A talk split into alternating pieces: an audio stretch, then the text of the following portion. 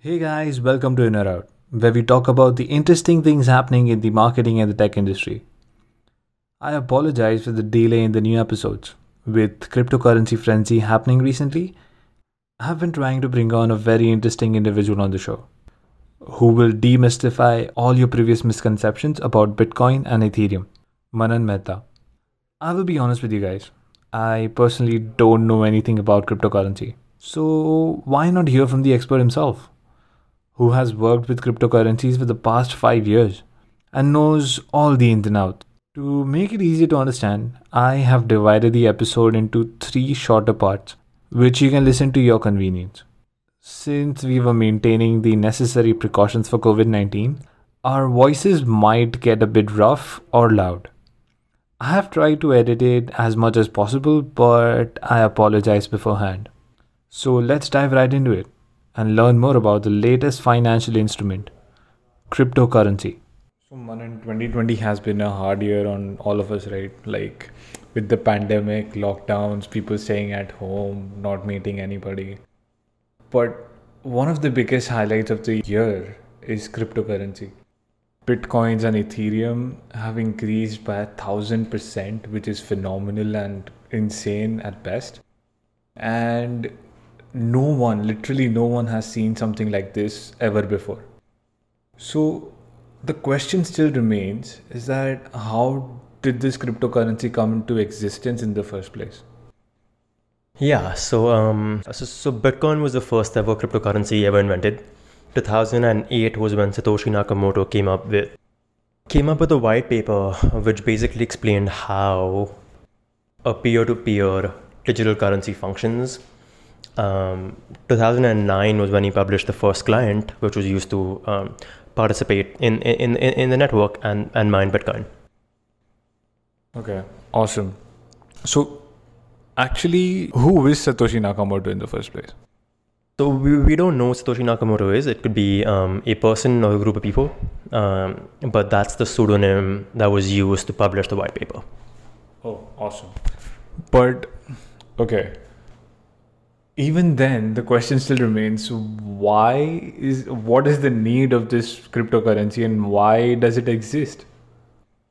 Few possible theories. One being um, it was a group of you know criminal organizations it stemmed from a need for having a censorship resistant currency uh, that these organizations can use you know to fund their activities when I say censorship resistant, I basically mean that um, financial institutions and governments do not have any control over the flow of funds. They can't freeze your accounts. They cannot control. Um, they cannot control and track how these funds are being used. Another equally viable theory is also the fact that you know it was um, it was basically a response to the great economical crisis that happened in 2008. It was one of the attempts made to um, disintermediate um, financial institutions with currency. Okay. So, by disintermediate, what you mean is that these financial institutions as well as government institutions can't even touch the money or the cryptocurrency in any form or any way.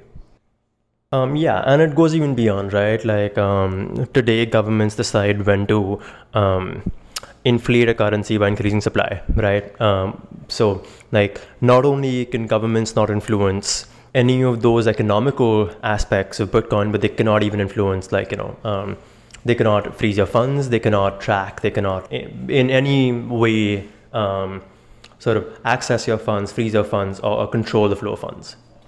Okay.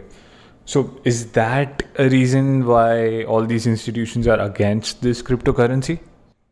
Um, I don't know if I agree um, that institutions are against Bitcoin. Like, you know, I've, I've seen um, tons of companies and tons of um, big banks, you know, being um, an advocate of cryptocurrencies, Visa being one of them, right? Like Visa's recently announced that they're publishing um, their own sort of, you know, settlement platform to handle cryptocurrencies on Ethereum.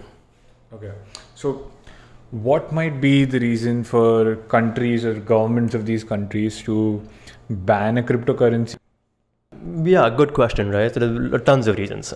Bitcoin or any cryptocurrency in general, it is censorship resistant, uh, which basically means governments can't control your funds, which basically means, you know, money laundering becomes easier. It also means that, you know, tax evasion becomes easier. And since government cannot control it, it, it becomes um, a challenge for the governments to keep the country honest. Um, so, I mean, that, that's, you know, a few reasons why governments would like to, you know, um, sort of control and, and ban um, cryptocurrencies. Okay. Amazing. Thank you, Manan. On this note, we would love to see you in the next episode of the mini series Cryptocurrency where we go deeper into what happens in the back end and how crypto coins are mined. Hope you like this episode and please hit the subscribe button and share with your friends and family. Follow me on my Instagram page in out underscore the box and see you in the next episode of In or Out.